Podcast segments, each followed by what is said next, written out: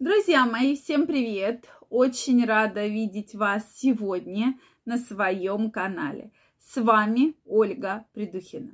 Сегодня я хочу с вами поговорить на такую не очень простую тему, потому что эта тема всегда вызывает очень много вопросов, очень много стеснений. Поэтому сегодня я решила обратиться к данной теме и все-таки развеять все основные проблемы и ошибки, да, которые могут быть. Тема действительно очень важная, поэтому я вам крайне рекомендую досмотреть это видео, так как сегодня мы все-таки, я вам расскажу, какие основные ошибки бывают и что же с этим необходимо делать. Поэтому обязательно смотрите видео. Также, если вы еще не подписаны на мой канал, я вас приглашаю подписываться и задавайте вопросы, делитесь своими комментариями под видео, и мы с вами обязательно их обсудим в следующих видео. Действительно, тема половой жизни, особенно в состоянии преклимакса и климакса, очень серьезная. Для женщины я всегда это говорила, я четко уверена в этом, что климакс – это такая очень неприятная ситуация, которую переживает женщина. И порой женщины не готовы к этому. Да, они слышали, да, что такое вот бывает, что в принципе это нормально, это достаточно физиологично. Они многие даже ждут, бывает климакс достаточно, да, что там начиная с 40 лет, как только происходит задержка менструации, да, прекращают предохраняться, потому что считают, ну все, цикл путается, у меня уже климакс. Но когда сам этот момент наступает, когда все, женщина понимает, что все это была, скорее всего, последняя менструация, прошел уже год, а никаких выделений и менструации больше не было, тогда у женщины наступает такая паника, что все, я становлюсь старая. Плюс ко всему, это мнение, опять же, женщин, сразу говорю, ну, может быть, не всех, но многих. Плюс ко всему обычно накладываются еще симптомы, да, такие как э, приливы, там, сердцебиение, э, постоянно беспокоит, нервозность, ухудшение сна и вот эти вот приливы, особенно ночные, да, которые реально женщине не дают покоя.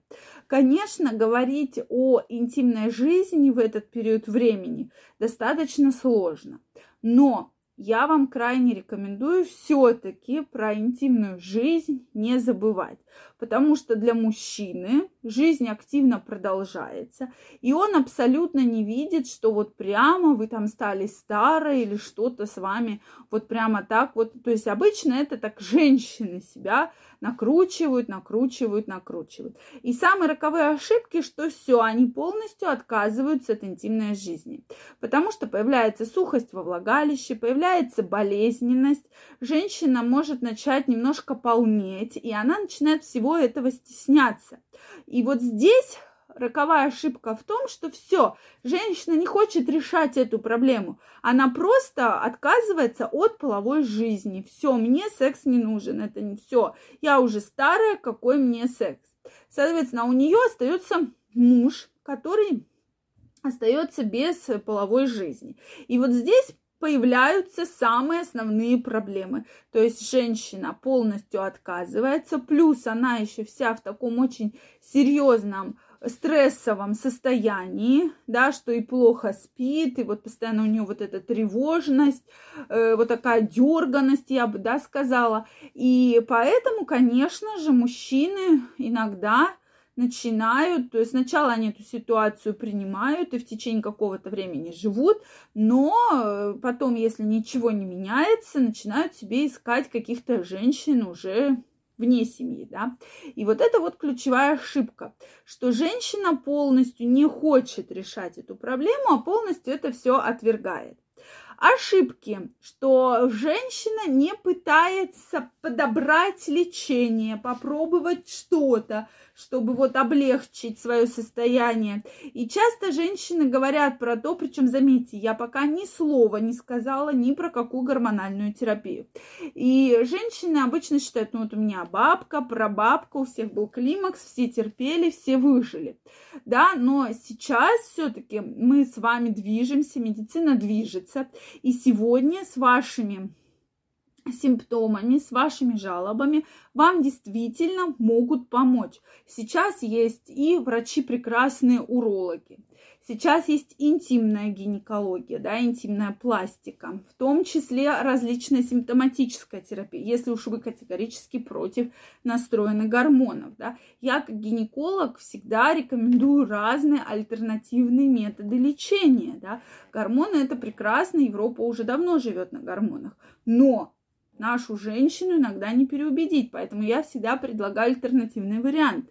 Если вас беспокоит подтекание мочи при резком там смехе, кашле, это тоже ситуация, на которую можно повлиять. Это не причина, на мой взгляд, полностью отказываться от половой жизни, полностью мужчине вот так вот его от себя отстранять.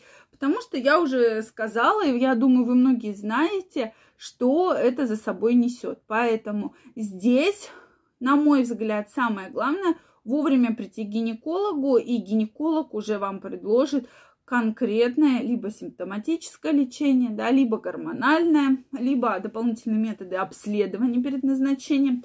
Сейчас огромное количество различных смазок, масел, различных кремов, которые можно использовать во время полового акта, если вы ощущаете сухость, болезненность.